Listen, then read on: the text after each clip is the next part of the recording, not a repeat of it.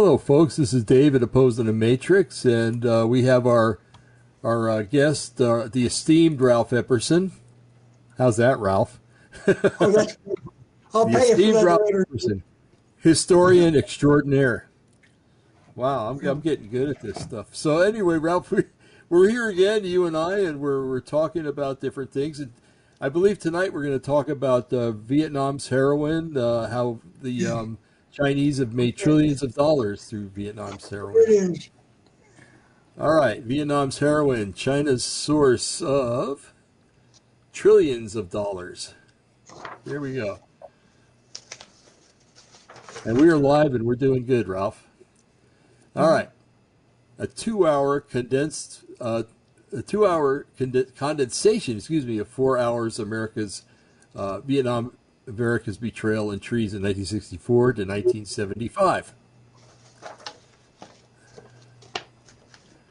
All right. Oh, Vladimir Lenin, communist dictator of Russia. Yes, he was.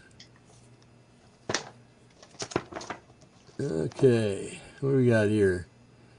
As long as capitalism and socialism, uh, socialism exist, um, we cannot exist in peace.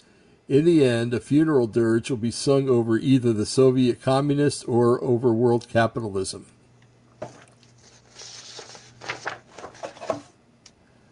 All right. The Chinese communists are Leninists as well as Marx, Lenin, and Mao. So in other words, that's he, this is one of those banners they hang up, and they've got Lenin right smack dab in the middle, which means they're out to destroy American capitalism as well. Right. Okay. The Chinese communists share the same goal as does Lenin the destruction of capitalism. I did not include all the pictures in the four hour DVD.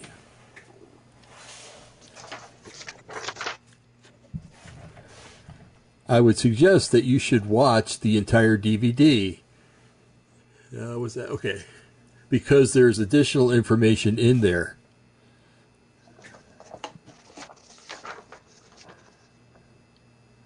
I want to start this presentation with a letter I received from Mr. Now Luke Kwe, a member of the Hmong tribe in Burma, a neighboring nation in Vietnam. Okay. I've worked with I the Hmong people. They're neat people. Okay. Yeah. I now have the letter in my hands. All right. Just, just you don't have to read this, but notice it's all about the Hmong tribe, and there's what he says. Now Mm-hmm. you probably can't read that, so I'll have might have to do it for you. Yeah, you But might have to do that. was a little too small. Yeah. This is him over there. See Oh, that- look at that. Uh huh. Yeah. Picture. It looks like he's an officer in the Hmong tribe. And then Uh-huh. over here on this side, there's a list of all of these men who are, uh, or maybe men and women who are, are law part of the Hmong Council. So let's read what it says. Once you see what he wrote, you will see why what it contains is important. Okay. Apparently, the Hmong people were also. Oh, I got to read the letter. Forgive me. Sure. Okay, I, Mao De, whatever his name is, let me get my. I, Mao uh, a Q, I have been watching your Vietnam America's betrayal and treason, meaning the, the four hour DVD. I would like to have your DVD to let all of my Hmong people see and hear the true story why we're in America today, meaning why they're fled. They left their country to come to America. I had been searching for this true story for 36 years. Wow. Here's a man that fought a war but didn't know why for 36 years. And where did he get the answer? From Ralph Epperson in Tucson, Arizona. Yeah, he did. So he sent me some donation and he, he said, apparently the Hmong, okay, you could read this. Okay. Apparently, the Hmong people were also fighting the Viet Cong in their country. It appears uh, by his chest full of medals that he must have been an officer in their army. This is what he wrote. Oh, I see. I, I'm sorry. I had to print it printed out. I'll just flip through this because we did.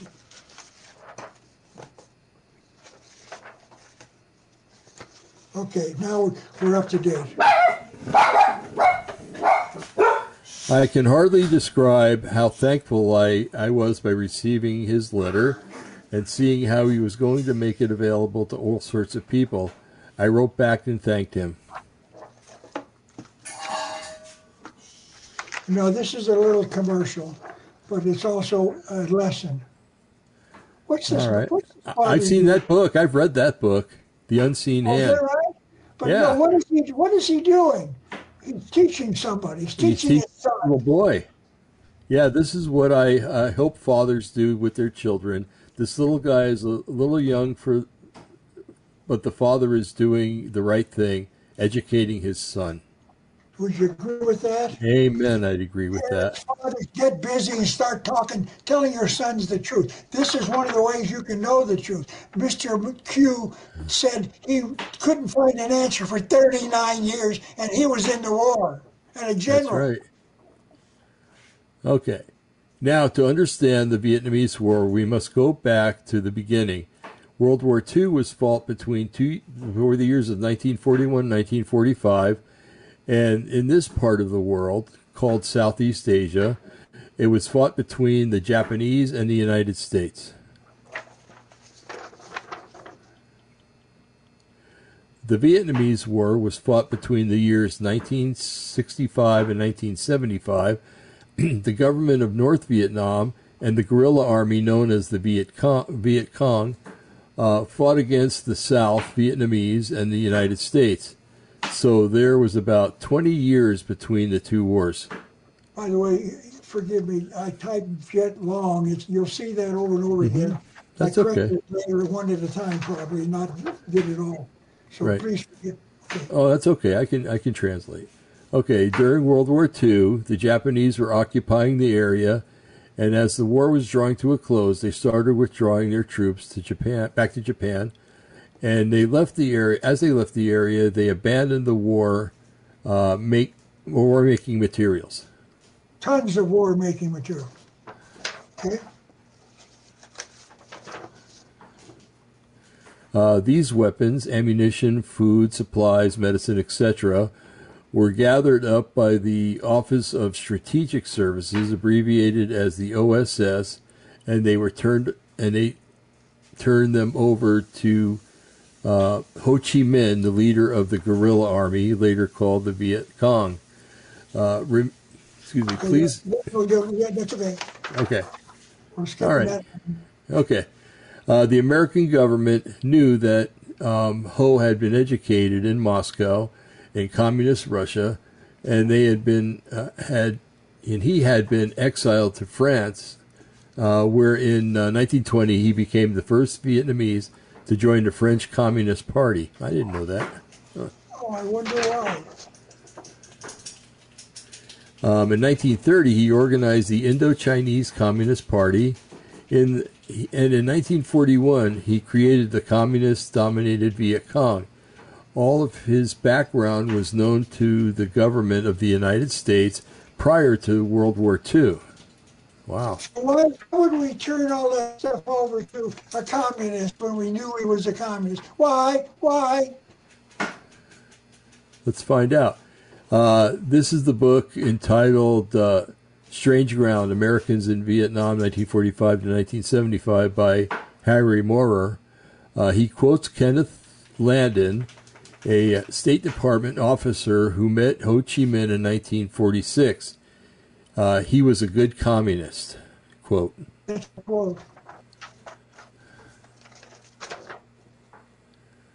Okay. I had the de- I had no doubt, excuse me, that if he dominated the political scene, he would be a communist. He would, excuse me, it would be a communist country. Uh, the story was confirmed uh, in the Parade magazine article that appeared in 1973, entitled "Ho has a intelligence agent for the United States." Was an intelligence agent. Uh, that means, excuse me, that means he uh, worked for the American taxpayers. Wow. Darned. Uh, That's a good idea. This is a good way to start a war, is arm your enemy. Yeah, you're not kidding. Um, the position that the United States was uh, supporting this com- communist in the planning of a major revolution and a war in Vietnam was confirmed by this uh, Parade magazine article in June of 1982. Parade wrote that the American General Philip uh, Gallagher arrived in Vietnam in the summer of 1945 and established a warm rapport with Ho. Oh, hey there, ho, baby. Howdy Ho. We're going to play a little game here. We want your support. Yeah. Entry. Man, uh, this is the book. Yep, this is the book entitled "A Bright Shining Lie" by Neil Sheehan, who told us um, who another who the, another uh, of these Americans who assisted the communist Ho Chi Minh was. He says on this page, right. yeah. Now we're. Well, keep reading. Okay. Uh, after the entry of the United States into the war, World War II, uh, Lieutenant Colonel Lucien Conein uh, joined the Office of Strategic Services, the forerunner of the Central Intelligence Agency. Yeah, the OSS. hmm He had landed in the area by parachute in 1945. Uh, Harold Maurer wrote this in his book. The mission of the OSS was to uh, Train. Train. uh, was to train, excuse me, uh, guerrilla mid force. Thank you, Ralph. Okay. So the message was very clear. The United States government had backing of Ho Chi Minh. Uh, let me try something, Ralph. I want to make this into a bigger picture. Okay. Oh, it didn't work. Move from scene. Okay, there. oh, wait a minute. You just increased the whole picture, my picture, to full size. The thing now is twice as big. Can you hear me? Oh, now see what we got the picture on the left hand side. Oh, God, don't tell me I don't want to. On the left-hand side of this, can you see? You can see the picture, David. I cannot see you anymore. You're gone. So I'll click on this. And then I can there and then I can do this. How's that? I'm real tiny and over here. Okay, now is it is it the same size as it was? Yeah, you're the same size as you were.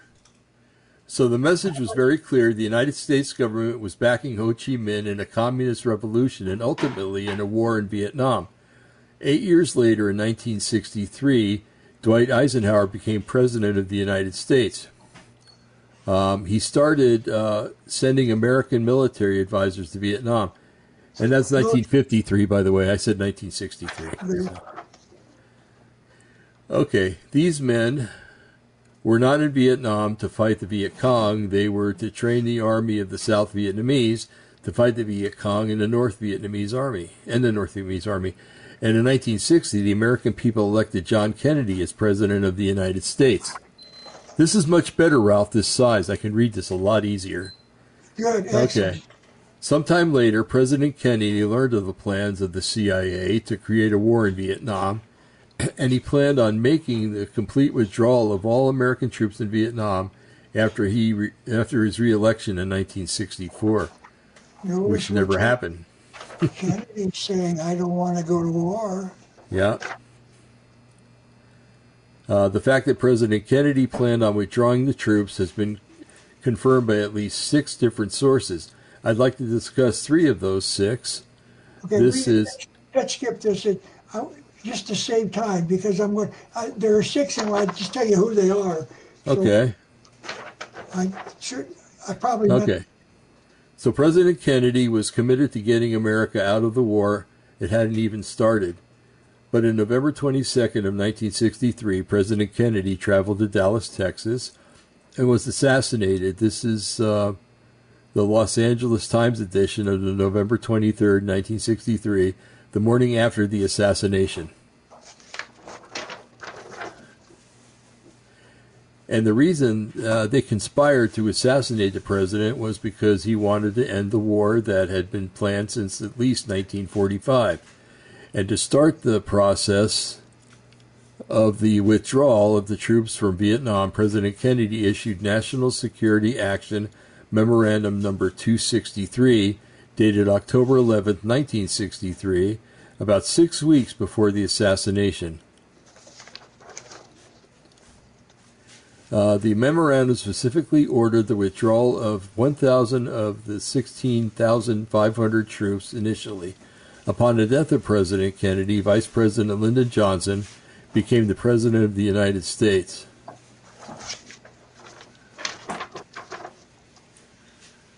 Um, one could logically conclude that the reason President Kennedy was assassinated was because he was wanting to end a war that had been planned by the government of the United States at least 16 years before, and that President uh, Johnson wanted to carry out those plans. Could that be the reason he was assassinated? Yes. Yes, definitely. Uh, during the campaign, before the war started, President Johnson was promising the American people, "quote We don't want to. We don't want our American boys to do the fighting for Asian boys. We don't want to get tied down in a land war in Asia. So Johnson was making three promises with those statements. One, no American would be fighting the Asian boys. Two, there would be no land war in Asia. And three, we would not get tied up in any war in Vietnam. The next thing that happened occurred in, the, in August of 1964 by an accident known as the Gulf of Tonkin incident. The American people were told that two of the North Vietnamese patrol boats fired on two American destroyers in the Gulf of Tonkin, uh, the body of water just east of North Vietnam. But the interesting thing is that the attack never took place. U.S. News and World Report carried an article in their July 23, 1984 edition entitled The Phantom Battle That Led to War. Wow. On the night of August 4, 1964, the Maddox and another destroyer, the Turner Joy, the Turner Joy radioed that uh, they were under attack. At least three North Vietnamese PT boats. Um, this is this is in a book entitled In Love and War, written by Admiral Jim Stockdale at the time of a squadron leader at the time a squadron leader in the aircraft carrier also near the Gulf of Tonkin. Uh, he heard the report and was the first American pilot uh, over the area where the destroyers were, and he heard the Maddox frantically report that the ship was under attack by three PT boats and that torpedoes were in the water engaging the enemy with my main battery. Finally, for those of you who have the ability to get the internet, Secretary of Defense Robert McNamara admits that a, on a 3 minute and 34 second clip available on YouTube entitled Gulf of Tonkin, McNamara admits it didn't happen. Do you understand? Once again, we had to, okay. I do, yeah, it's amazing. Uh, there, and this is the reason the media went with the story that our destroyers had been attacked. This comes from the U.S. News and World Report article. Uh, press, article press stories from leaks uh, from U.S. officials suggest that McNamara's 1964 testimony about the Gulf of Tonkin incidents was at least incomplete, and at worst, part of an elaborate, if improbable, conspiracy. I would doubt, I may believe the person who typed that on the liberal side uh, bit his tongue to say the word conspiracy. Yeah, right? See, that's what they're doing? Mm-hmm. Two days later, after the alleged attack, President Johnson asked Congress to pass the Gulf of Tonkin resolution, giving him the permission to use retaliatory force against North, North Vietnamese. The resolution was passed um, 416 to nothing in the House and 80 and 88 to 2 in the Senate. And Johnson signed the resolution, and we were at war with Vietnam. That had been planned by the by a conspiracy behind the American government in at least 1945. The war was planned in 1945, but didn't start until 1964. It's like a it's like a self-fulfilling prophecy, huh? Yes. Uh, the military advisors in Vietnam laid down their clipboards and grabbed their rifles, all because of an event that simply did not happen. So I asked the question. Uh, so I asked the question in a three-hour um, VS lecture that I had produced in 1992. Why did the conspiracy stage a phony attack?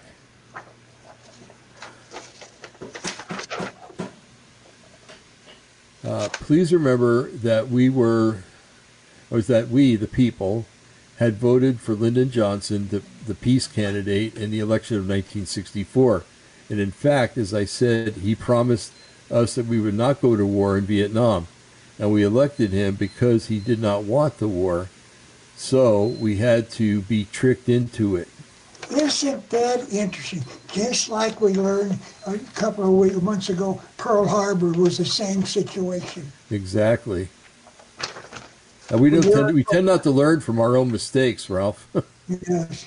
Um, let's see. So they they staged a, a a faked incident so that we would support the war, their war plans made at least in 1945, but staging an incident to get the American America into the war that we American people did not want, and is not is not a new idea. Uh, it's been tried at least two times before. and the understanding and to understand that event we need to go back to 1923 when army general billy mitchell was ordered to sail uh, for pearl harbor to inspect the defenses of the island this is a book written about uh, written about the general entitled general billy mitchell published in 1952 by roger burlingame i like how you cite sources ralph i love it Thank you. on page 100, he reports the general inspected the island and projected an imaginary war in which Japan would attack and submitted a report to the commander of the army on the island. He, he understood the vulnerability of the unprotected ships at harbor or at anchor. Nothing was done in shoring up the weakness that the general saw the next step in the plan was for the attack occurring in 1932 when the United States conducted a naval exercise on Pearl Harbor. They staged an attack on the harbor from the north on the harbor itself. I got to ask you a question when, in, in, after this next page. Um, and it showed that the island was vulnerable from the north, from the sea, and they inv- oh, okay, you just answered my question. They invited the Japanese Admiralty to come and watch the attack. Simply stated, the reason that they invited the Japanese Admiralty was to, co- to come to Pearl Harbor was to see that if they ever wanted to attack Pearl Harbor, they should do it from the north by air. That? That answers my question, Ralph, we, we, we left the door open somehow. It's and okay. showed them how to do it. Yes, exactly. And then the American government did nothing to shore up its defenses on the north side of the island. Japanese spies on the island kept uh, Japan informed about the fact that America did nothing to improve the defenses on the northern side. Good golly. And the final examination uh, at the Japanese Naval Academy after, after 1932 was to plan an attack on Pearl Harbor. This part of the evidence was provided on page 20 of the December 6, 1981 Parade magazine article on the attack. The president uh, and President Franklin Roosevelt was speaking at the peace at as the peace president. Well, this sounds familiar. On October 23, 1935, he said, "It shall be my earnest effort to keep this country unentangled from any possibility of war that might occur uh, across the seas." Well, it's just like uh, like uh, the guy before. It's like Johnson was his bastard child or something. They're both Democrats, by the way. Yeah, right. And later in October, that account, uh, excuse me, yes, there we I go, know, straighten it out a little bit. And later in October, 1943, about 14 months prior to Pearl Harbor, he said, and I shall say it again and again, your boys are not going to be sent into any foreign wars. Would you say that later on he was proven to be a liar? Yes, very much so. Oh, I'll be darned. So he was saying these things all uh, all the time. He and his administration were working to provoke Japan into attacking American forces because he knew the lesson learned in World War One. Provoke an incident so horrible that the American people will get angry enough to allow the planners to fight the war they had planned. My goodness. Have we ever seen this picture before? Yeah, it's the Arizona turning over before it sank. Is this a ship in the in the harbor being attacked by Japanese? By the Yes, Jap- it is. Uh-huh. And it sunk it. By the way, just just another picture. I, I don't know where I got this found it, but it was a. I thought it shows that the airplanes were under attack as well. So we we did. It was not just the ships. Uh, Pearl Harbor was also an attack of our airplanes. Yeah. There was- Uh huh. There was an airfield down there, and they got Hickam Field. Yeah, thank you. Uh huh. Um, I would like to bring uh, to your attention two circumstances that should cause anyone to question. First of all, uh, there were nine battleships in the harbor at Pearl Harbor, and seven of them were tied together in two rows of three, uh, and four, three and four ships. Excuse me. Uh, the two rows were tied side by side, and uh, from from the front of the ship to the back of the ship in front of it. Okay, I get you. Yeah. That's okay. Here's a picture. This was a, uh, the Japanese flying, and uh, in the in the top part, where it says uh, the white says, uh, those are that's called Battleship Row. There they are, tied Uh-huh. up together. And I made a, a, a illustration to show you what they what it was like. Forgive me, but this is just an attempt to show you that here you got six of them. Notice if you want to destroy six battleships, all you do is start at this end and just keep bombing, bombing, bomb, bomb, bomb, bomb, Uh-huh. bomb. Send more to bomb, bomb, bomb, bomb, bomb, and you could get most of them blown up if you were had successful. Right. Um, and this was a dangerous situation. The Japanese fighters who had bombed, uh, who had bombs to drop, could start at one end and drop their bombs one at a time into each ship until all had been targeted. This was a careless oversight, one that should have never been permitted. It was an oversight, just Yeah, by mistake. Right. And the second condition is that the battleships were given an inspection on Saturday, December 6th, the day before the Japanese attack. I knew a survivor of Pearl Harbor attack who was assigned to service on the battleship, uh, the Oklahoma. He told me he and many of his fellow sailors were given shore leave on Saturday, which means they were not on board any of their ships.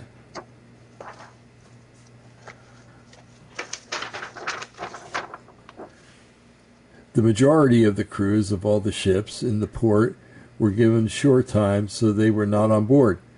Uh, when uh, a ship inspection is conducted by high ranking officers, the bulkhead doors under the waterline are open before the inspection. They should have been closed after the officers had passed through them, but they were not closed even after the officers had completed their inspection. I'll be darned. Another one of these It's a setup. Yeah, Yeah. it's by coincidence. Yeah. Uh, the Japanese um, had underwater torpedoes, and they were um, fired Fired. at several. Yeah, they were fired at several of the battleships. If one exploded on the hull, it would open up a hole that would let water rush through, going to to the end from one end to the other of the ship, and they and there were, excuse me, and there they would fill the Nearby. hole of the ship. Ship, okay. Um, this would sink it, and several of the battleships were damaged because the bulkhead doors had not been closed.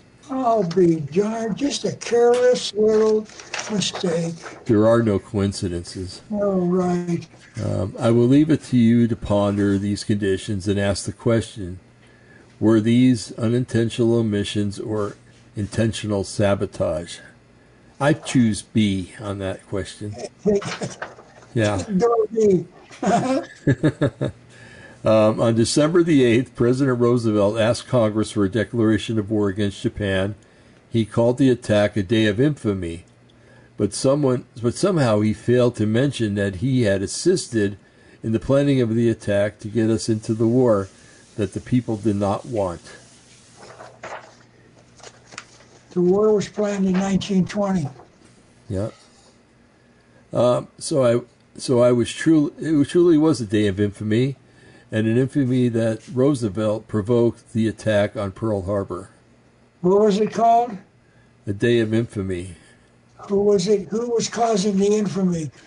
Franklin. President Roosevelt. Okay. So once again, this was a staged event intended to provoke the American people to anger so that they would accept a declaration of war against Japan. Sure seems that way, and it sure was that way.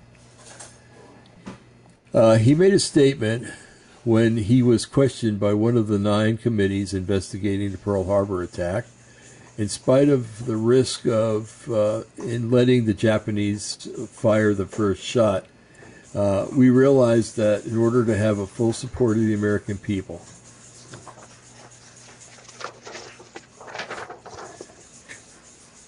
it was desirable to make the Japanese be the ones that to do this, so that there would be remain no doubt in anyone's mind as to who were the aggressors. This was, by Wow. the way, was, was written by the Secretary of War to Roosevelt. He, he wanted, apparently they left the trail to show you that there was conspiracy kill, planning this thing. And so it's only one guy and, and the secretary, I mean, 47 generals and admirals, they didn't know. And then Roosevelt, but this is the truth. The question was how should we maneuver them into firing the first shot without allowing too much danger to ourselves? Secretary of War. Several years ago, I found a copy of the top half of the front page of the Hilo Hawaii Tribune Herald newspaper with its headline of Japan may strike over the weekend.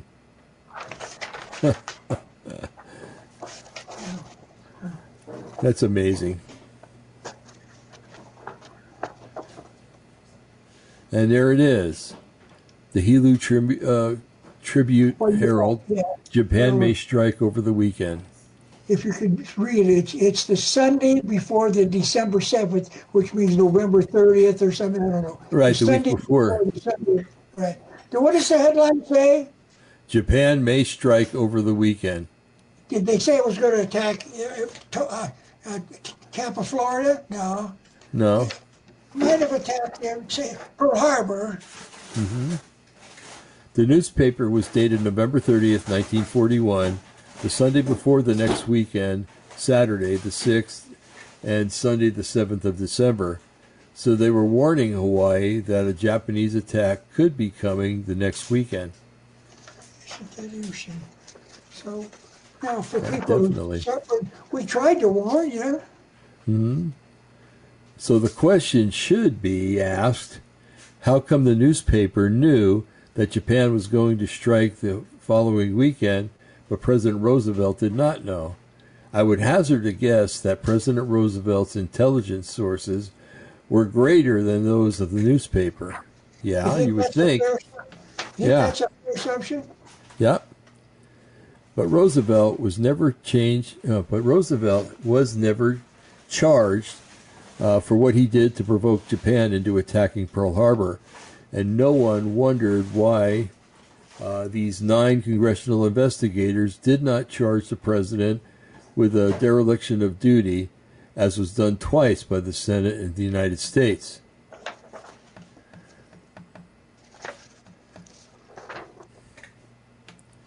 The next uh, comment should explain exactly why the planners could sacrifice the lives of Americans in the events that they had planned. They considered their goal to be of worldwide significance, and uh, and in their minds, their goals were worthy of the effort. Only a psychopath would think like that.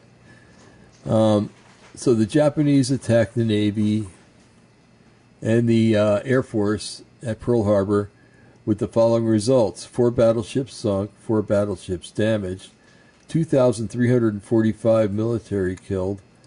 Uh, now, I would like to explain how Franklin Roosevelt could know that the attack was yet coming, yet he did not, nothing to warn Pearl Harbor. No one has ever hinted at this except that guy in Arizona known as that crazy That loony scoundrel Ralph Epperson? scoundrel Ralph Epperson. Yeah. Wait just this is going to make a great deal of sense. Okay. And I have the answer. This is coming right from Ralph Epperson. Franklin Roosevelt was a 32nd degree Mason, and because he, uh, and it became And it became his religion. Thank you. Masons are taught that the ends to just that ends justify the means, meaning that whether they deem to be appropriate, even if though it was harmful, they can pursue it. In fact, they can actually permit the sacrificing of innocent people. In the case, in this case, the Army and Navy personnel.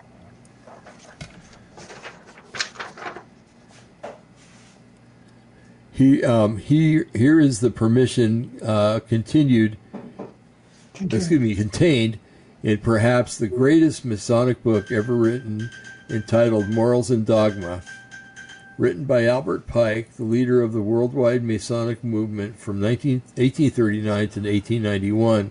The quote is found on page 833.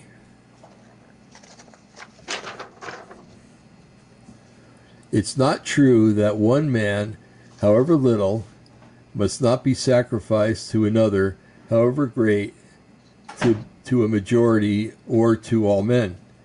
Uh, that is a fallacy, but a most dangerous one.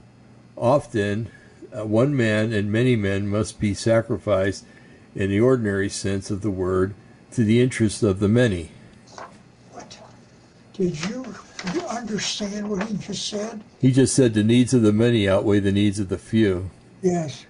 Um, a, dic- a dictionary defines the word sacrifice as an offering to a deity, and the deity of Albert Pike's religion is Lucifer, the light bearer.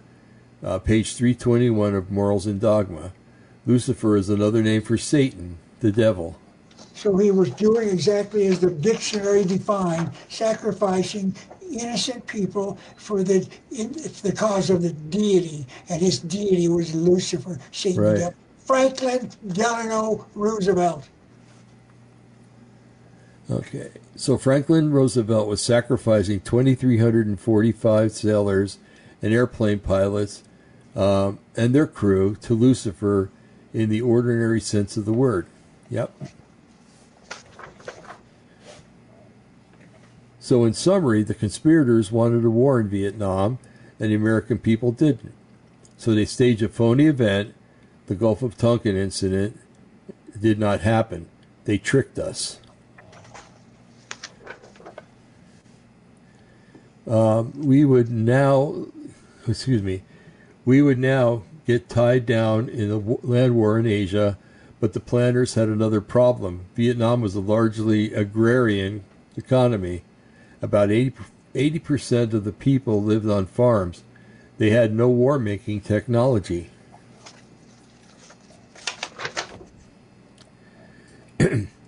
They had no missiles, no radar, no tanks, no jet aircraft, and no rifles. But these planners wanted a 20th century, 20th century war. Uh, there were only two ma- major countries that had missiles, radar, tanks, jets, aircraft, and uh, and rifles. Uh, Russia and the United States, I'm assuming. Uh, and then the United States would supply communist Russia. In other words, the United States supplied both sides of the war. This is a cartoon that appeared in a Dallas uh, newspaper sometimes during the Vietnam War. The entire cartoon shows this trade rather domestically. Dramatic. Dramatically. Dramatically, sorry. Okay. Um, the upper right hand corner shows the smiling Uncle Sam carrying trade to the smiling officer in the Russian military, who in turn pipeline it, pipelines it down to the North Vietnamese. And out of the pipeline comes rations, medicine, rifles, pistols, hand grenades, and machine guns. Wait a minute. We were supplying the Russians with the ability to kill American soldiers when they were supplying. You can't prove that, Ralph. Oh, no, I can't. You're right. I'm going to. Uh, this is Anthony Sutton, who has written at least six books on the subject of this and uh, trade being sent to Russia, uh, included, excuse me, including this book entitled "National Suicide: America's Military Aid to the Soviet Union," published in 1973. These are Professor Sutton's conclusions. Uh, there is no such thing as Soviet technology. Let me repeat that. Almost all, perhaps so, uh, perhaps 90 to 95 percent, came from the United States and its NATO allies. Wait a minute. My goodness. Could that be true?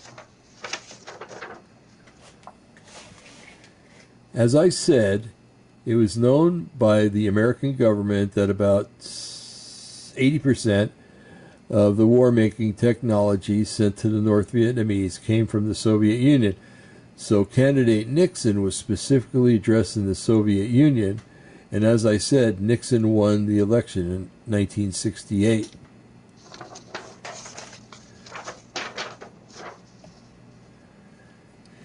And to answer, down a little, Ralph, please. Uh, and to answer the resounding no, and the answer is a resounding no. The Export Control Act of 1949 provides the President with the authority to prohibit exports from the United States for any and all of these reasons. Number one, foreign policy. Number two, short supply. And number three, national security. So, notice? Okay, I think it's going to say it here. I'll let it say it. Uh, we were at war with the North with North Vietnam, although it was not declared by Congress according to the Constitution. Um, so President Nixon could prohibit exports to communist Russia and claim it was in the interest of national security because he had the power to do so. This, Wow. read, read this first little paragraph twice, if you will, David. I certainly will. Notice that the president alone has this power.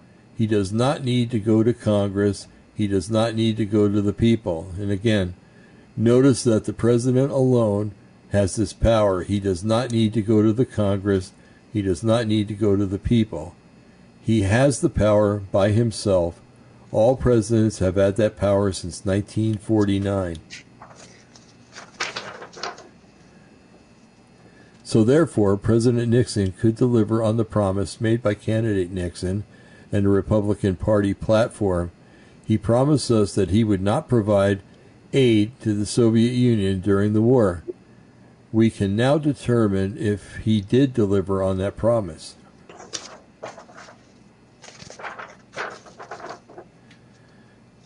The Department of Commerce prints a quarterly report called Export Control. This cover, uh, this cover is from the quarter of 1969. Notice that since this is a quarterly report, it only covers three months of that of one year.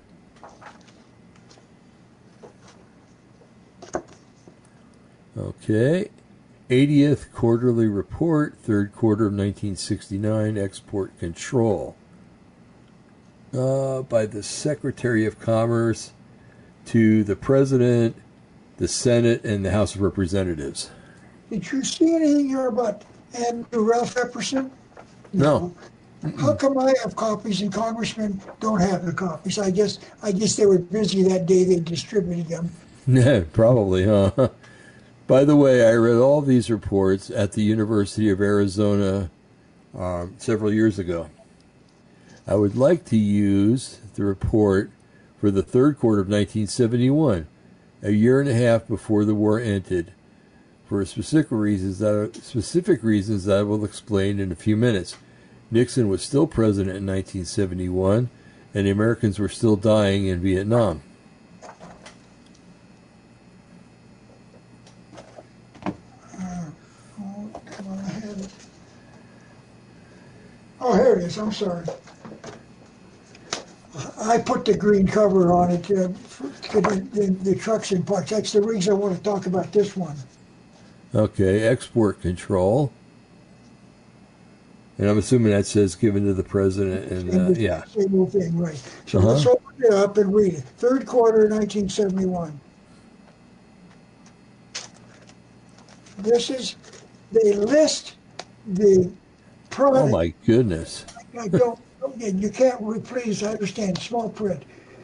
You, c- and I'm gonna read the ones underlined, but notice there's a bunch of, I think it's on this, this side over here, that it's like, You highlighted it. Yeah. yeah, and they're just, they list, they don't tell who they, who sold the good, but they say how much dollar value in it. So let's read what we sent. Okay. Page 11 of the report lists uh, the commodity, yeah, commodities licensed for export to Eastern European destinations in the third quarter of 1971.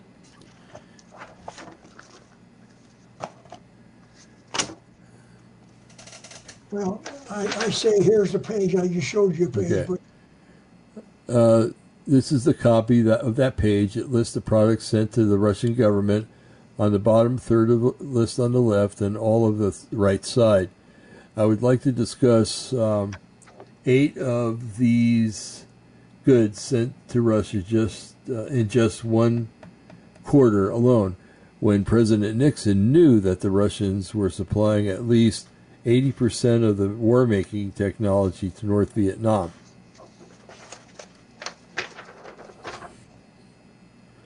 we sent Russia polyvinyl um, butyral, uh, a sy- synthetic rubber used in bulletproof proofing glass. Apparently, the North Vietnamese drivers of the Russian tanks were getting shot, so they needed a bulletproof glass to equip their tanks. So where did they get that from? Who, who, who's? Ultimately, from the United States. Oh, be darned. uh, ethyl anti-knock uh, compounds. This product is used in gasoline to reduce engine knocks. $170 million worth of electrical computers, parts, and accessories, which was a lot of money back in 1971. Oh, you bet. Uh, parts for rolling mills. And as I understand it, rolling mills make steel. Uh huh. They roll steel. And ball and roller bearings. This is one of the most strategic items we sold them. You cannot roll a tank. You cannot roll a tank. Uh, move an armored personnel carrier, rotate a radar system, or fire a missile without ball and roller bearings.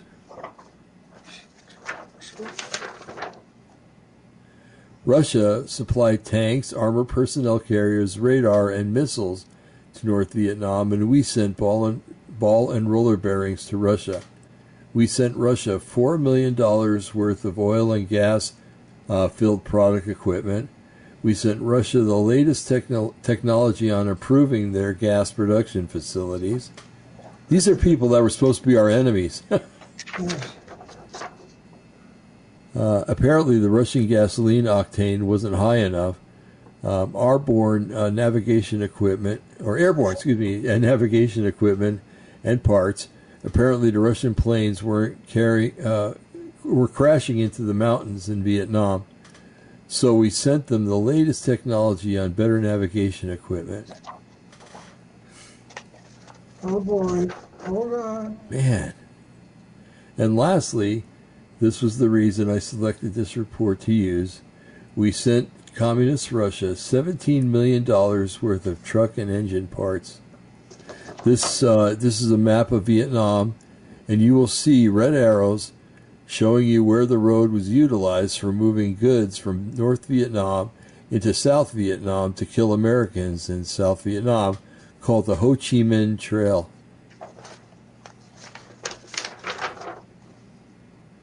Communist Russia was supplying trucks to the north to North Vietnam so that they could move these supplies, and American pilots were assigned the task of destroying these trucks to reduce the inflow or excuse me to reduce the inflow of war making technology and soldiers into the south. Russia must have been uh, losing a great number of their trucks, so they called their wholesaler, the United States, and ordered some more and their wholesaler sold them new supply.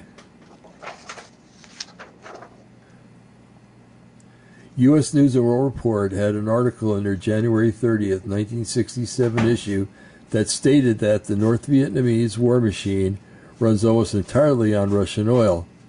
In the past 18 months, the Russians shipped uh, in uh, 300,000 tons. Wow. In December of 1966, the Soviets shipped nearly 25,000 metric tons of gasoline and oil into Haiphong, uh, and the United States sent Russian oil, Russian oil and gas field production equipment. Wow. On page 19 of this third quarter of 1969 report, U.S. Department of Commerce listed the technical data exported to Russia during this one quarter, presumably uh, the patents, copyrights, or blueprints of such things, um, an iron, an iron and steel foundry, flexible printed circuits, maybe for missiles, uh, or computers.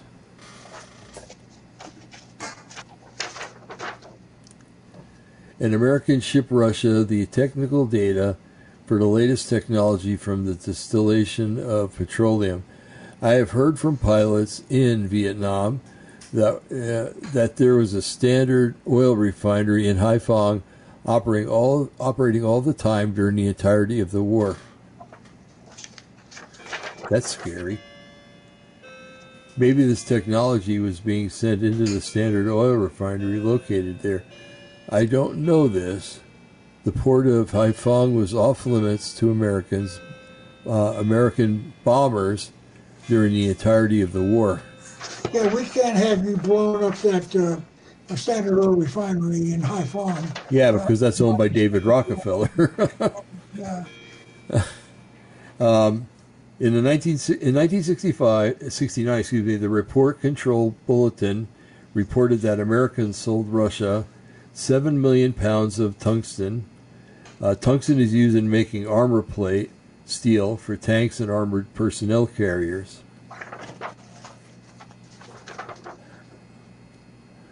I would like to give you at least two evidences of the fact that the American government did know. Uh, Congressman H.R. Gross of Iowa introduced an amendment to the Foreign Aid Bill in November of 1967 to prohibit America, American foreign and grants to nations uh, which traded with North Vietnam.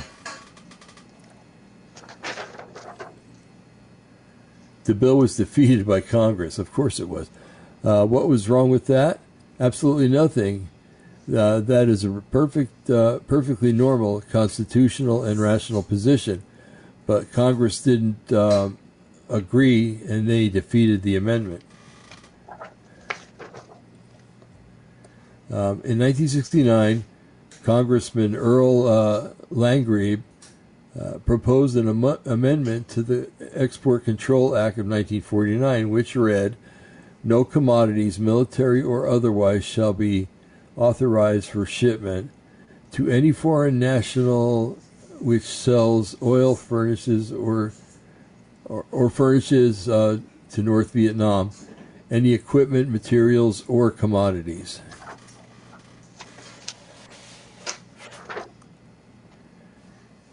In other words, if you help your enemy, we will not help you.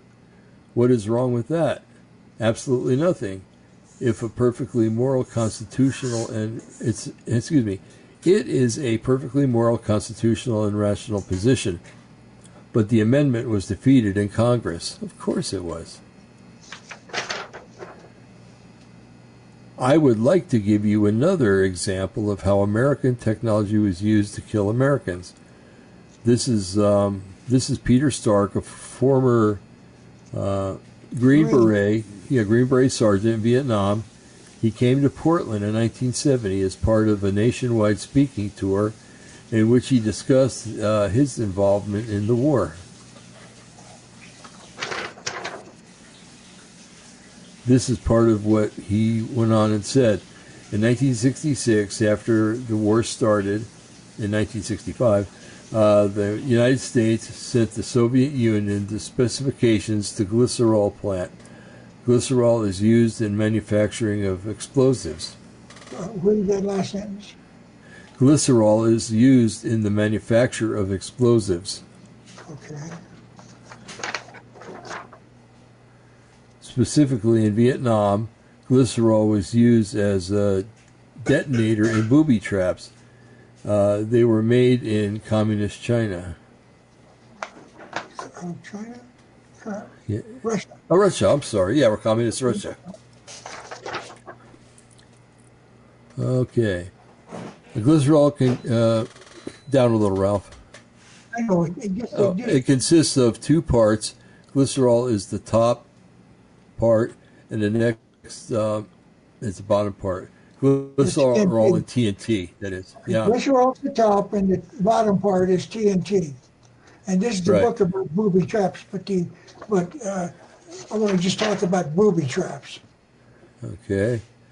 In Viet, um, the Vietnamese would dig a hole, bury the landmine, and then cover it with a thin layer of dirt. A soldier would come walking through the area and would not see the booby trap and step on it.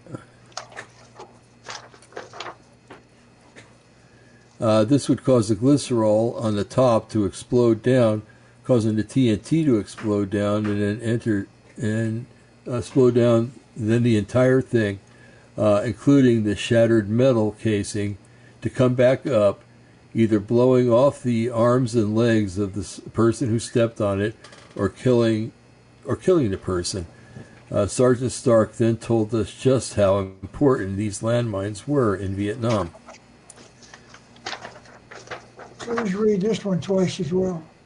He said over 50% of all Amer- American casualties suffered in Vietnam have come from booby traps.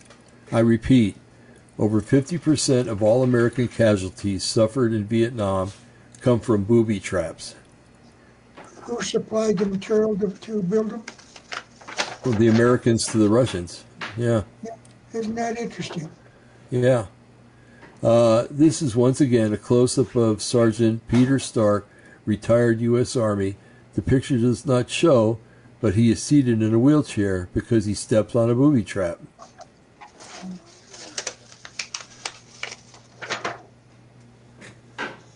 He gave his speech on crutches. Um, who blew off his legs? Was it the North Vietnamese, the Viet Cong, the Russians? You left out one group. no, it was the government of the United States for exporting the specifications for a glyceride plant during the Vietnamese War. Would you understand what I did, what Peter Stark just told us? Yeah. It's it's sad. It's tragic. I would like um, I would like now to start the explanation as to why all these things happened. Just uh, what was the purpose of the Vietnamese War? Why did this conspiracy? Uh, why did this conspiracy plan the war at least in, in at least 1945. This is a picture of uh, Winston Churchill, Prime Minister of England, during World War II, giving his famous V for Victory sign. Show us that sign, John, and David. It what was like this. Yes, V for V for what? Victory.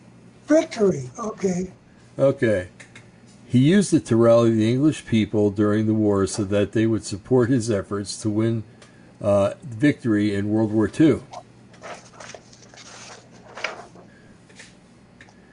but there were people talking about victory in Vietnam. Um, this there, this is a flyer announcing a movie to be shown in Portland, Oregon, when I lived there in 1971. The picture in the lower left is that of John Wayne, the movie star, the moderator of the movie that featured political leaders, military officers, and even a couple of people from the media presenting uh, presenting this case or the case for a victory in Vietnam. Excuse me. Yeah. Notice John Wayne stood up tall for that, buddy. Yeah. The victory is not an opinion, and those who called for one were uh, generally not heard. Uh, these, excuse me, there were an average. These were the average Americans uh, who were speaking about ending the aid and trade between America and Communist Russia. And with that cessation of all trade with the Russians, uh, give the American fighting man a victory so that there would be peace in uh, that nation. Hey, Ralph, hold on just one second, would you please? Yes.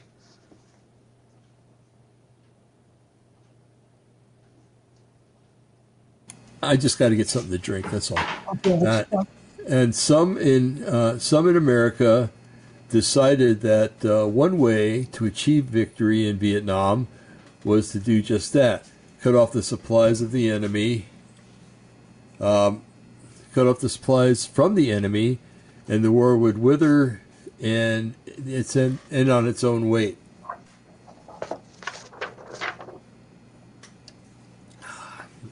And they reasoned that the way to accomplish this was to make the sale of um, war making technology to the communist Russian government, or ending it. Uh, so they started a nationwide petition drive to get Congress to do exactly that between the years 1967 and 1971.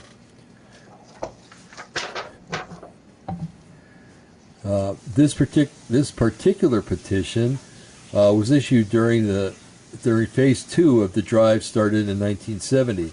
The committee that started the drive was called SHAME, S H A M E, which st- stood for Stop Helping Our Marxist Enemies. I like it.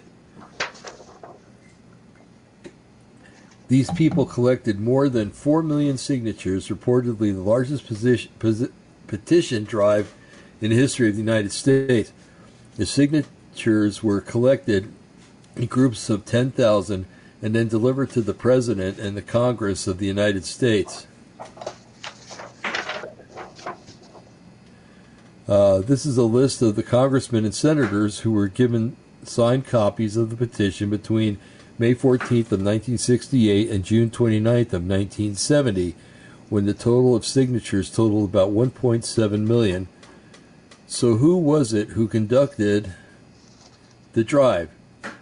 Was it the VFW, uh, the uh, Democratic Party, the Republican Party?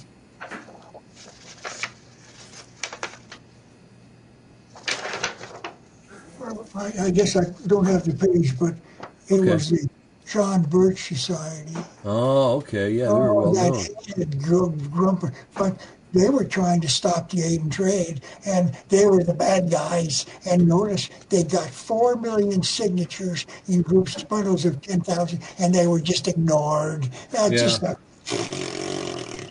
yeah, like everything else gets ignored. That's good. I say this in response. I say that I say that those who supported this sale of technology were murderers. Next, I would like to explain how the American government intentionally frustrated the efforts of the soldiers and airmen in the war.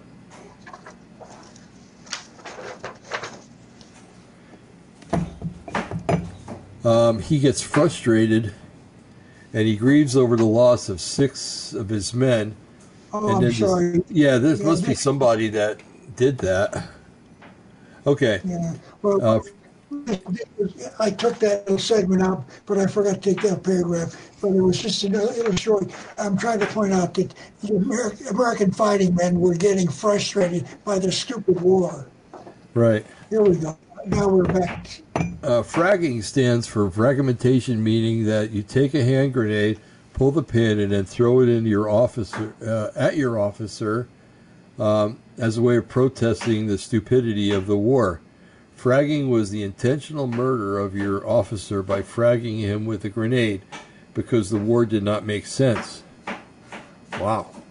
I remember reading about that. Yeah. Uh, the act was actually a result of the soldiers' overall frustration that the entire war was being fought. Wikipedia on the internet says that uh, they have documented 230 such cases, but as many as uh, 1,400 other officers' deaths could be could uh, not be explained.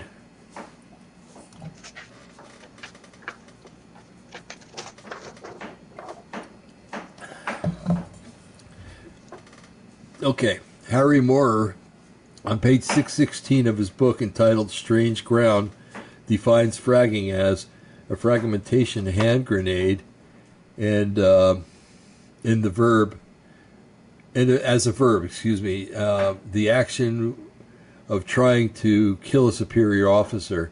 And then he says this about fragging on page 161 of his book. Fragging became an occupational hazard for officers. Can you believe that our own men were killing their officers? The stupid war didn't make sense. Yeah. Today, a kind romance still attract, it, it, attaches to fragging. The notion that soldiers took uh, righteous revenge on their prosecutors. This was not a joke. It simply did not make sense. So the question became was it planned not to make sense? And the unqualified answer is yes. Yeah, I agree. President Johnson emphasized that, quote, it is our national policy to keep this conflict at the lowest possible level of intensity for humanitarian as well as political reasons, end quote. So we were going to wage a war for humanitarian purposes, end quote.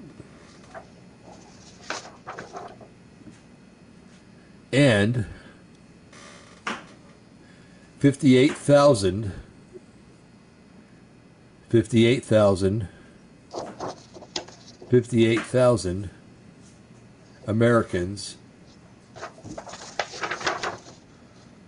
died. So, with that understanding, it is now time to finish the truth about Vietnam, America's betrayal and treason. End of part one. Okay. Just take me a second to get. Oh, David, uh, you promised us that you would not try to sing during these moments of uh, uh, looking for some records. Please, David, don't do that. Don't Tell even. me why there are clouds up in the sky, stormy weather. this is called stormy weather. I don't know why you think I have a terrible voice. I can't under. By the way, kudos to my wife who brought me a nice cold glass of water. Oh, good for her. Well, Yes. She deserves it because we, you know, you're very kind. You give me the chance to do this. We do it under. You know, there must be an easier way to do this, and but we're we're not technicians. We're trying to save a country. And we're That's trying right. to point out we get involved with wars when there's no reason to get involved with them. We're always tricked. And we're doing it with as lowest technology as possible.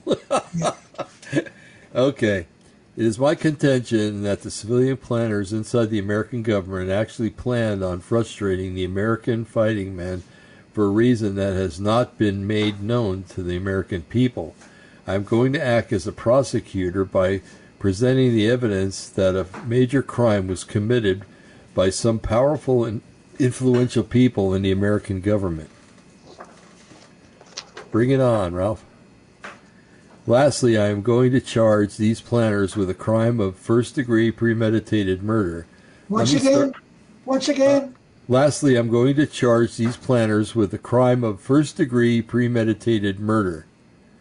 Let me start by discussing how the academic world and the media worked together with the government to make certain that the war was not won. I immediately think of Cronkite. Um, let me ask you this. What sort of reaction would the soldiers in Vietnam have when they see a daily picture in the media, amen, of that, and they are told that a typical American res- response to the war uh, in Vietnam, a protest march to make them believe it is typical response to war.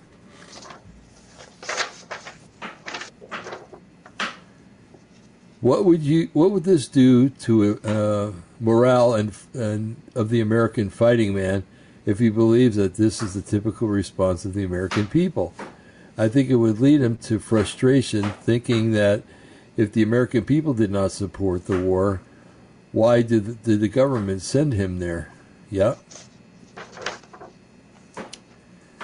I think there would be two words to describe his reaction frustration and delusion, uh, disillusion, excuse me. And what I am saying, and I am saying that this was by actual design of the, this conspiracy, and all this happened during the entire entirety of the war, because there was another goal of the war itself. oh yes. Get your seatbelts on, gang.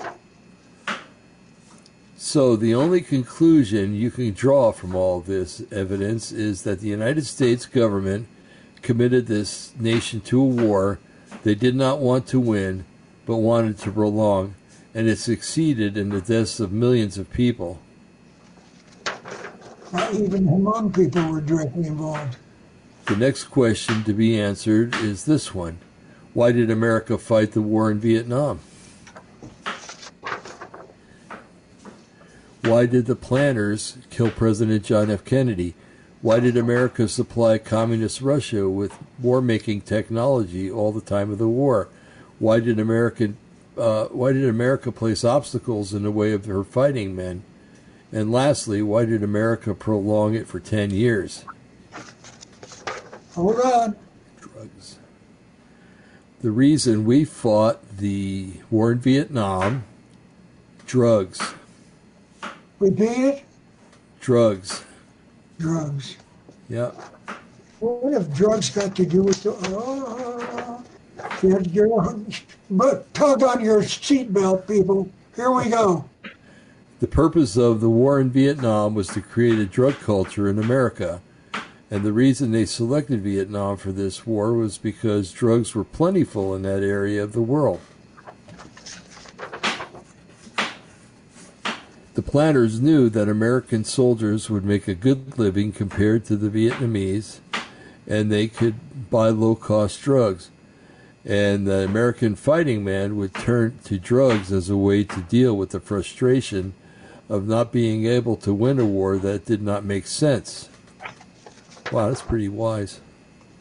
Uh, why did the planners want to create a drug culture in the United States? Simply because Communist China needed American dollars. Okay, I'm going to ask you to sit on a jury. I'm going to prosecute a case. Just Okay. be open till the very end. Okay. They needed American dollars because they needed to buy American war making technology, uh, land in America, American businesses, and our bonds uh, exhibiting our exhibiting our debt. Yeah. And money for the Bidens. Yeah. And how were they going to do uh, to make? Uh, excuse me. How were they going to pay for their purchases? By selling the only product that they had that was in large quantities, but America was not a market for this product before the war in Vietnam. So, in one sentence, the conspirators needed to create a market in America so that we could buy it, so that they could pay for for it with American dollars, so that communist China could buy war making technology for, from America. Let me start by showing you that America's, America started selling technology to communist China around the presidency of Ronald Reagan. Ooh. Ooh. On June the, 20, uh, the 12th, 1981, President Ronald Reagan signed a presidential document called Presidential Determination Number 84 11. This is a copy of it. In the red part, I hereby find the furnishings of defense articles and services to the government of China will strengthen the security of the United States and promote world peace. Uh, he couldn't have been that stupid. Um, in 1983, Caspar Weinberger, Secretary of Defense of the United States, uh, in President Reagan's administration, visited Communist China. That is him on the Great Wall of China. The article headline reads Most technology to open, Weinberger tells China. Now we're going to build a Chinese enemy. We built Russia with a with the technology. 90%. Yeah. Now we're going to build a technology for with China. Yeah. On January the 15th, 1986, the Los Angeles Times told the American people just what the Chinese were buying in the way of defense articles uh, remote control deck guns, uh, gas turbine engines, sonar equipment, torpedoes. Those are defensive, but they're only defensive, not. Right. The communist Chinese system cannot feed their people, and we are not selling them foodstuffs like rice. We are selling them deck guns and torpedoes. Our, uh, we are selling them articles that could be used in a time of war.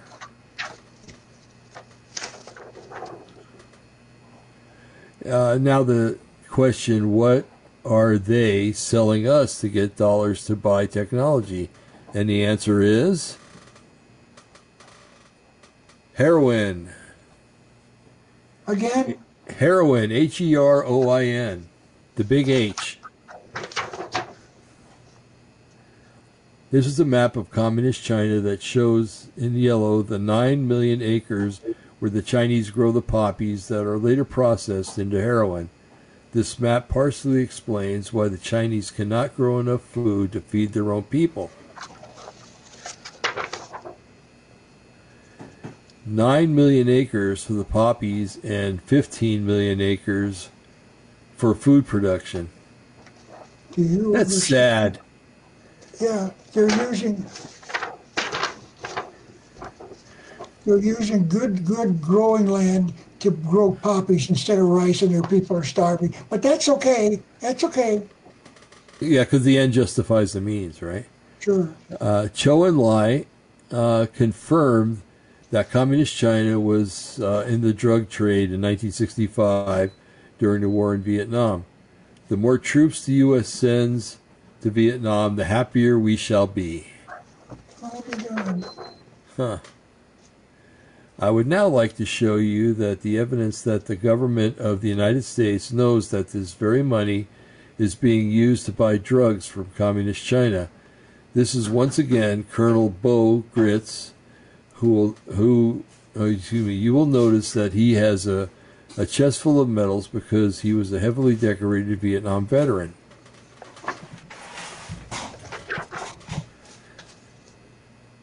He has a story to tell that is extremely pertinent to the story that I am relating during this presentation.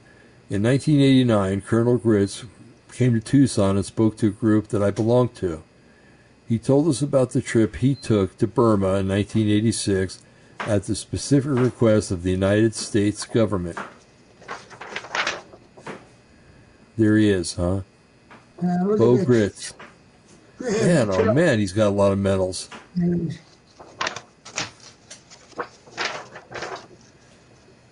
Uh, he wrote about this trip in his second book entitled A Nation Betrayed. He reported that President George Bush, the, uh, the father, had received a report that a man named uh, Khun Sa in Burma had information on three American prisoners of war in the jungles of Burma. And Bo was asked to go into the area to meet with him to discuss how he could bring these POWs back to America. Bo said he was told that if he learned Khun Sa was the head of an 5 million people called the Shuan or Shan, Okay, that's good. that they lived in the corner of Burma, Vietnam, and a communist China shown here in the blue loop. These people were not a formal nation because they did not care about national borders. They just lived in the jungle. So Bo went to Burma in 1986 and met with Khun, Sha, Khun Sa. Uh, this is a picture of them as they met and talked in uh, Khun Sa's uh, jungle headquarters. Khun Sa told Bo that he had no knowledge about any POWs in his area, but that Bo was free to travel anywhere in his territory, and if he found any, he was free to take them with him. Bo did that, but could not find evidence of any prisoners of war uh, in Khun Sa's uh, territory. But Khun Sa had something more important that he wanted to tell Bo. He reported that he and the Shan people were in the drug business. He admitted that they started selling drugs in 1950. Khun Sa told him that he received the raw poppies grown in communist China and they refined them into opium and heroin. They discussed just how much opium and heroin that he produces.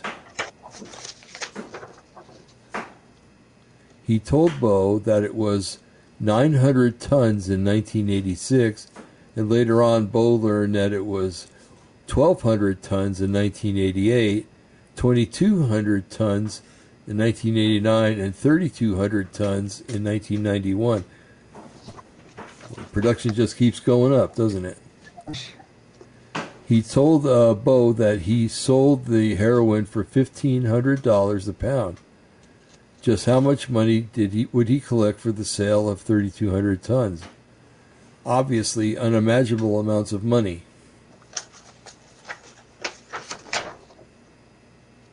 Uh, Khun Sa admitted that the Shan people grow and refine only about one third of the total, but that they control all but a trickle through the through their area.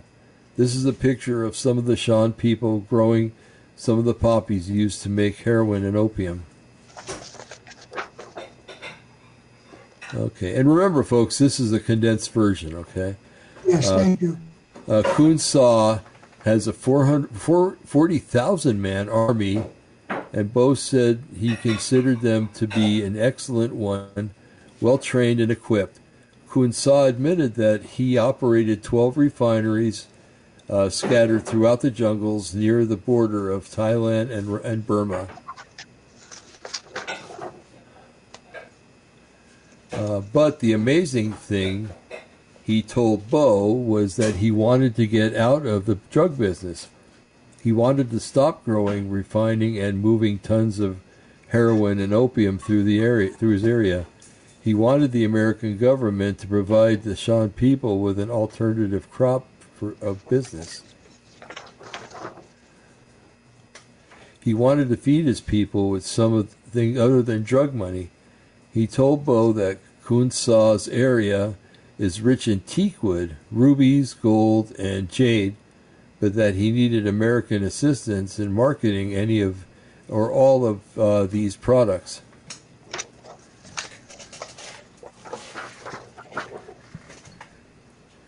Bo was elated. He wrote, I was certain our government would be excited about Khun Sa's offer, uh, but I couldn't have been more wrong.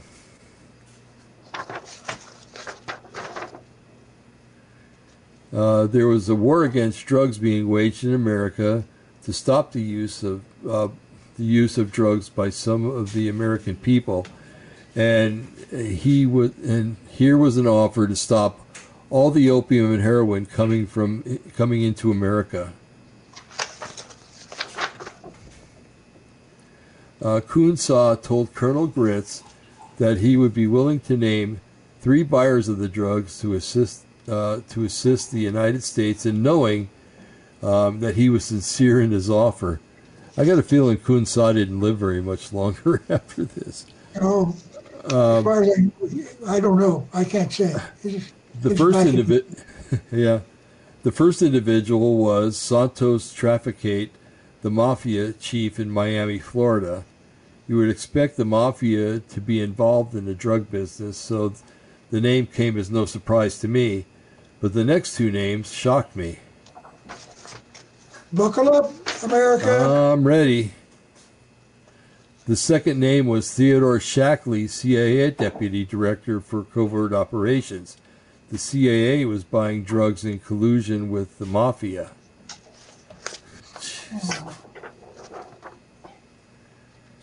And the third man was Richard Armitage, Assistant Secretary of Defense for International Affairs. On January 17, 1989, Mr. Armitage was awarded the Citizens Medal by President Ronald Reagan. Do you understand?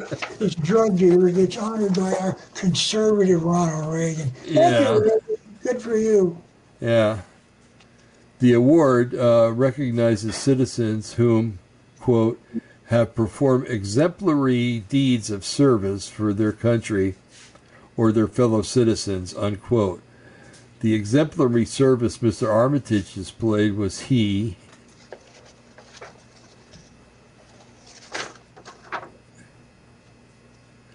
served his country well by making certain the heroin was probably stored away um, on the Air America airplanes, which were being flown to Hawaii, where their contacts would be transferred, or contents would be transferred to larger jet planes for flight to the United States. You do your job well as a drug dealer, and you get awarded a Citizens Medal. What else can you say? Isn't that true? Well, you get a Nobel Prize for doing nothing, too. Yeah. Yeah. Source Arizona Daily Star, January 18th, 1989, page A6. Uh, Kuhn was saying that the American government and mafia were partners in the drug business. What? Oh no! Oh no! Oh I come could read on! that again if you want. Well, you want me to read it again? Let's Yeah, I'll read it again. Yeah, might as well shout it from the rooftops. Khun Sa was saying that the American government and mafia were partners in the drug business. My gosh. Um, Bo brought uh, home a total of four, uh, 44 hours of taped interviews with Khun Sa and his assistants, and the papers signed by them indicating that they wanted out of the drug business. He turned those papers and tapes over to the United States government and to the Congress in December of 1986. He was told by Tom uh, Tom Harvey, uh, the National Security Administration staff assistant, that there is no interest here in doing that, meaning they, meaning that the American government had no interest in stopping the importation of heroin drugs into this nation. Kind of hard to fight the war on drugs when the people that are fighting it are the ones that are selling it. um, but that was expected. Khun Sa's warning Bo that George Bush is not likely to support our plan. Too many of his associates were involved in the drug business. Oh, I don't believe that. How would Khun Sa know that? Um, if this statement is true, where was George Bush from January 1976 to January of 1977? He was the director of the Central Intelligence Agency, but you say that he did not know that the CIA was buying drugs? Uh, when Caspar Weinberger left as Secretary of Defense at the end of the Reagan administration, he was quoted as saying, "If you don't know what's what is going on in your department, You shouldn't be in charge. That's right. And to show uh, to show you that George Bush should have known, U.S. News and World Report uh, called him one of the best directors that the CIA ever had. That means he must have known. Uh, good directors know what their departments are doing, and George Bush was one of the best. Doesn't that fit? I'm glad that guy's dead. Sorry to say that, but um, all this evidence presented so far says that the United States government is the biggest drug dealer in the world. Repeat. George- all the evidence presented so far says that the United States government is the biggest drug dealer in the world. And George Bush doesn't know that. I would I would know excuse me. I would now like to return to this nation's war on drugs and how it affects our present and also our future. The government's war on drugs was replacing was replacing cocaine with the preferred drug, heroin. And I started saying back this back in the mid 1980s, and that poses the second question: Why was heroin the drug of choice? And the answer is to keep the dollars flowing into communist China.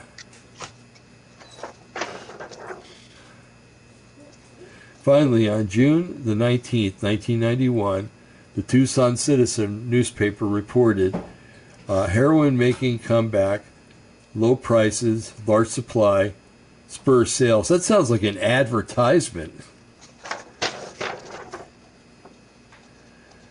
So drug users were using heroin instead of cocaine. And I repeat, the end result is more dollars to communist China. So let me repeat America's drug war was intended to shift the drug use from cocaine to heroin. In other words, there was no war on heroin. And that was to continue the transfer of American dollars to communist China so that they could buy American technology. Boy, it's a vicious circle, isn't it? Um, I would next like to tell you another story, and I must, and, and I must admit that I have no way of checking it out. I have no intelligence gathering network to confirm the story, but I did meet with an individual that talked to, and talked to him and asked him pertinent questions. And I am convinced that um, what he told me is true. Uh, from the sample reason, it, for the simple reason, it all fits. Uh, reason it fits all the materials I have been able to check out. So I will just report the story as he related it to me, and will not name the individual to protect his privacy. In 1989, when when Bo Gritz went to uh, came to Tucson, excuse me, to speak to the club I was a, number, a member of, a young man in his combat fatigues from the days of the American Air from his days in the American Air Force came and stood at the back right beside me. After Bo had concluded his remarks, he said rather loudly, Bo, I can confirm what you've been telling these people today about America being in, the in Southeast Asia. And I worked at the um, Utapao. Utapao airfield in Thailand between 1966 and 1974.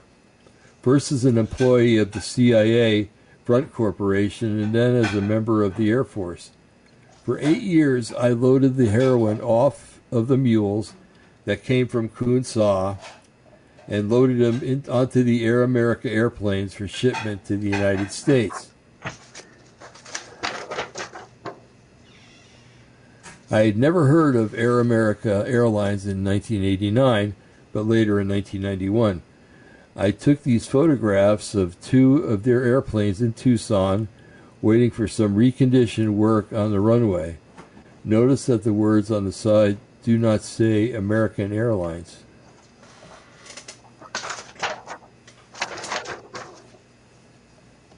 They say Air America. Here is some additional evidence that might be telling the truth. there is a movie entitled Air America that was produced in August of 1990, starring, starring Mel Gibson. The headline reads in its entirety Air America crashes in the nasty emptiness, meaning the uh, reviewer, excuse me, meaning the reviewer didn't like the movie. The review of the movie said this They, meaning Air America, transports heroin to finance CIA operations. So I asked the young man if he would mind telling me the rest of his story, and he agreed, so we met privately later on that afternoon. Now, notice this the reviews of Mel Gibson's movie were negative. Why? Because he was revealing the truth. Exactly. For America in the heroin business. Uh huh. He told me that in about 1970, he and his fellow workers were told that an American congressman had landed in one of the air, one of Air America's airplanes, and they went over to see it, who it was. The congressman tells me, uh, the congressman, excuse me, was in the uh, co-pilot seat, and was uh, George was George Herbert Walker Bush, a future president of the United States. Do you understand? George Bush is there on the grounds of the Utapao Air Force. It's not an Air Force base, it's just a runway. I've got a picture of it there to show you. I found it on the internet. Uh huh. There he was when he was a uh, pilot in the Air Force, uh, Army Air Force during World War II. Right. So he could sit as the co-pilot in this airplane in case the, the pilot got a heart attack. George should be able to get the plane land, so they let him fly along. And then these eight guys got to talk to George Bush. Wow. There was one more thing that I have to address about George Her- George Herbert Walker Bush, and that he may be a 33rd degree Mason. This is the highest degree in Masonry and is only available by invitation of other 33rd degree Masons. It is a custom in America that the President of the United States throws out the first baseball at the beginning of the baseball year. And here's a picture of the President George Herbert Walker Bush doing just that. Okay, hold on to your seats there, troopers. That's him. What's the number on his sleeve? 33. Oh, wait a minute. Oh, boy, that's revealing. What was the team? Do you know? What's that? Well, who's the baseball team? I don't know. Almost looks like a Yankee uniform. Uh, you will notice that he's wearing a jacket showing the number 33. Now, there are 99 numbers available from 1 to 99, so there are only there's only one number 33. What's one in a hundred? And George Bush, just by coincidence, found number 30. Right? found number 33. Okay. Now let me return to my narrative about President Bush. He had acted as the co pilot on the Air America airplane, and it was being loaded with heroin so that it could be flown to Hawaii where the Ameri- where the heroin would be transferred to a larger jet.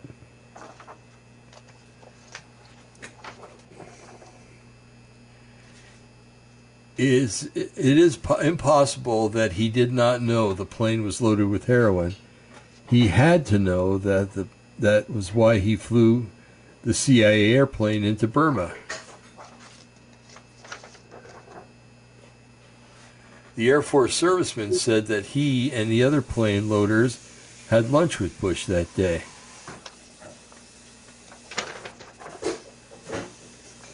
So now we know that President George uh, Bush knew all about America being directly involved in the drug business since at least he was a congressman back in 1970. Let me know. Let me now bring you one more story that seems to confirm all of what these people are saying about involvement in Vietnam.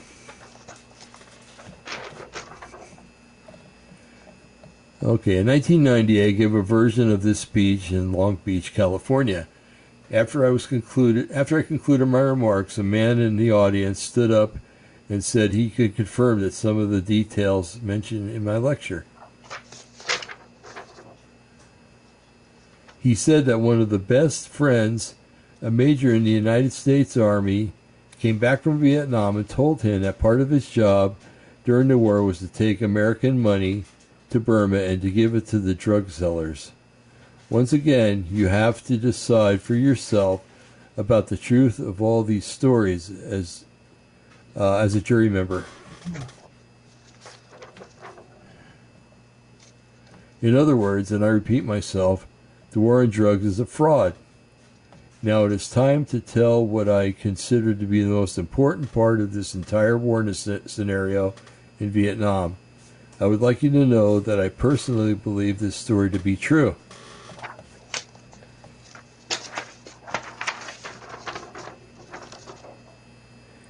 Um, every general in wartime knows that you can win a war by cutting off the supplies of your enemy. And Norm Davis and Nord Davis knew that as well.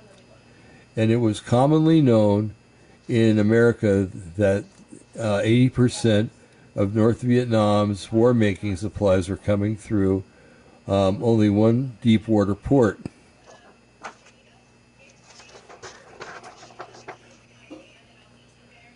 The port of Haiphong.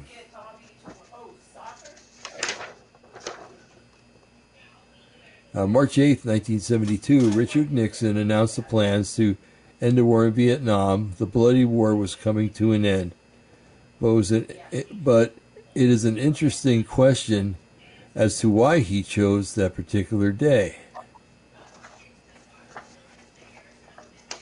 Uh, I think we're are we still in within the two hours? Can I? Yeah, we're getting kind of we're getting kind of close, but yeah. Mm-hmm. Okay, I, I probably think we can probably finish it in 15 minutes. Okay, we're good. Uh, the end of the war was announced on the very day that these 15, these three patriots had planned to sink the dredge uh, if the government of the United States did not do so. So President Nixon knew of Davis's plans, and he could not let him end the war himself. Now, it was not Richard Nixon who ended the war. Neither was it Henry Kissinger, Secretary of State. Uh, neither was uh, was it Congress. Neither was it the media. Neither was it the anti-war protesters. It was.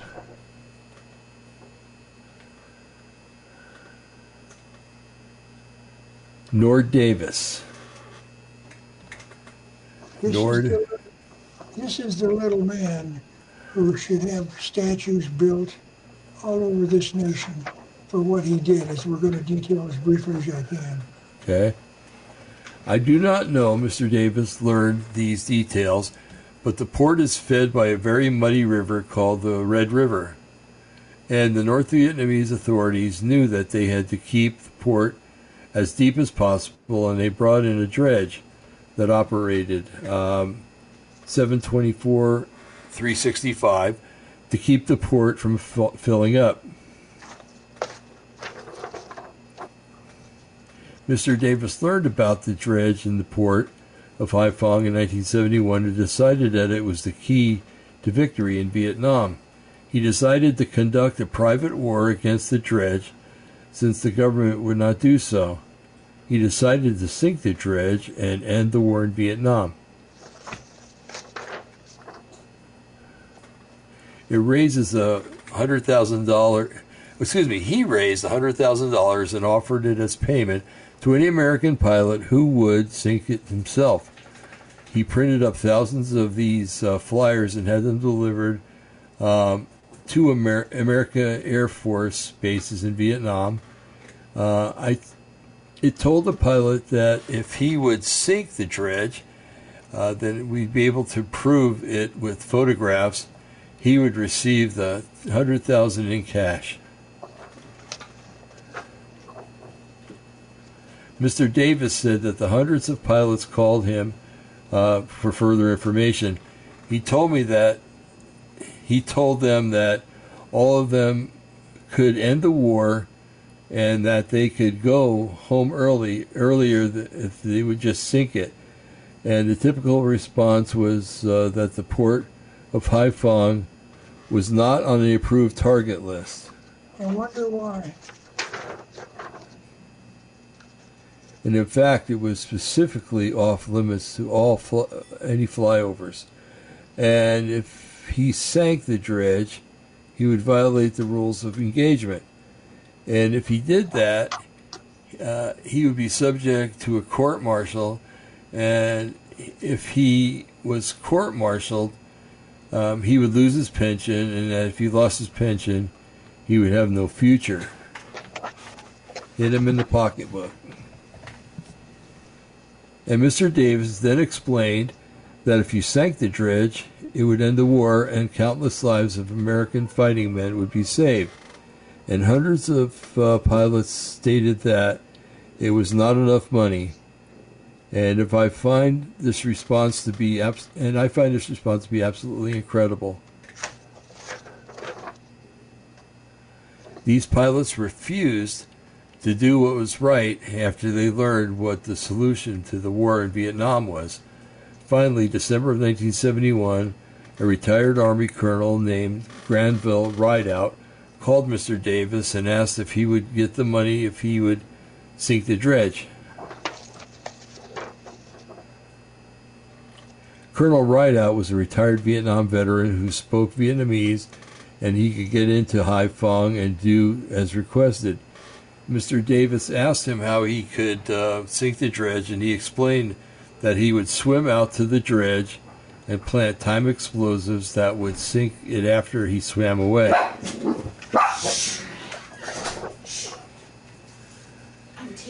Mr. Davis said that he would gladly give him the $100,000 if he could prove that he sank the dredge. So Colonel Rideout went to Vietnam and got into North Vietnam and took the photograph of the actual dredge in the port of Haiphong. He returned to North Carolina and told Mr. Davis what he had learned. Rideout then explained that the only way it could be sunk was by bombing it. Uh, Nord explained that uh, Nord explained that he had tried that approach and that no American pilot was willing to assume the task of sinking the dredge. The colonel then told Mr. Davis that he knew uh, two uh, B 25 attack bombers were sitting in some airport in tai- Taiwan, or Thailand, excuse me. The B 25 was a World War II low level bomber, meaning it could be flown low to the ground to avoid radar detection.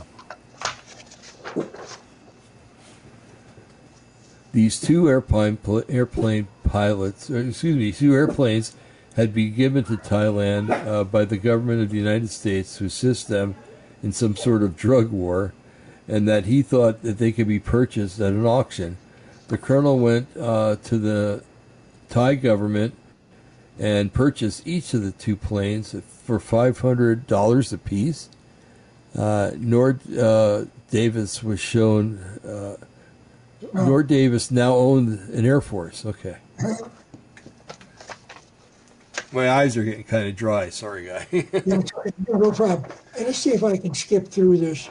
The plan was to take the air, two airplanes, load them up, and fly them one at a time out from wherever they were stationed across the uh, uh, border, you know, from the old nation, then go uh-huh. north and then off northwest into over Haiphong and drop the bombs on the on the bomb. They bomb one bomb on the dredge, and then if they didn't sink it, they were in communication back with the second airplane, and he was to try the same thing. So they had two airplanes, but they then couldn't get the bomb that was adequate for the job. It's called a 500 pounder.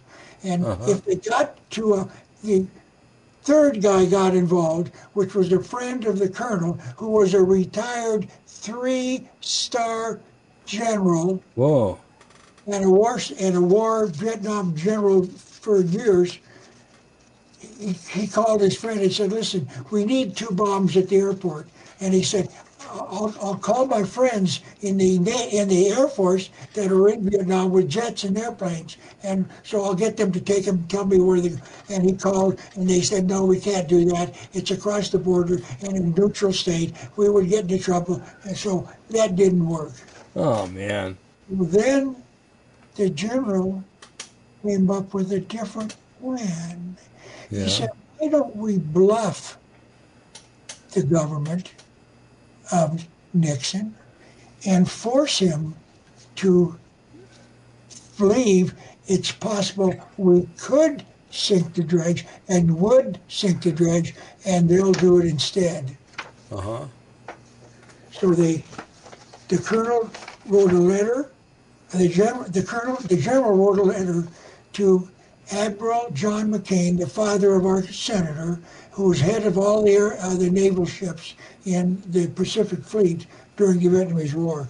And so he walked in with a letter from the general saying, "Hi there, buddy. We're friends. We drink at the same bar at the officers' club. Uh, we got a little problem here. If you don't sink that dredge on uh, June the 7th of May, we will do it. Well, who are you? Uh, I'm, I'm Rideout, retired. Trust me, we could do it.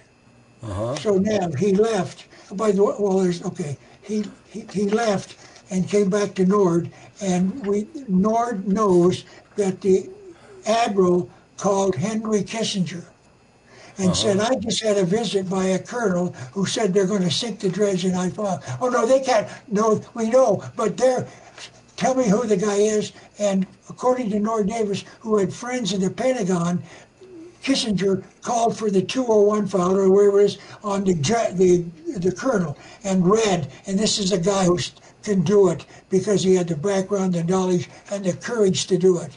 Right. So he called Richard Nixon, and on May the 8th, 1972, Nixon dropped mines in the port of Haiphong. In other words, he didn't didn't uh, uh, do, do it by sinking the dredge. He did the next thing. Mhm. In other words, they realized the game was over. Nord Davis had won a Right. major victory.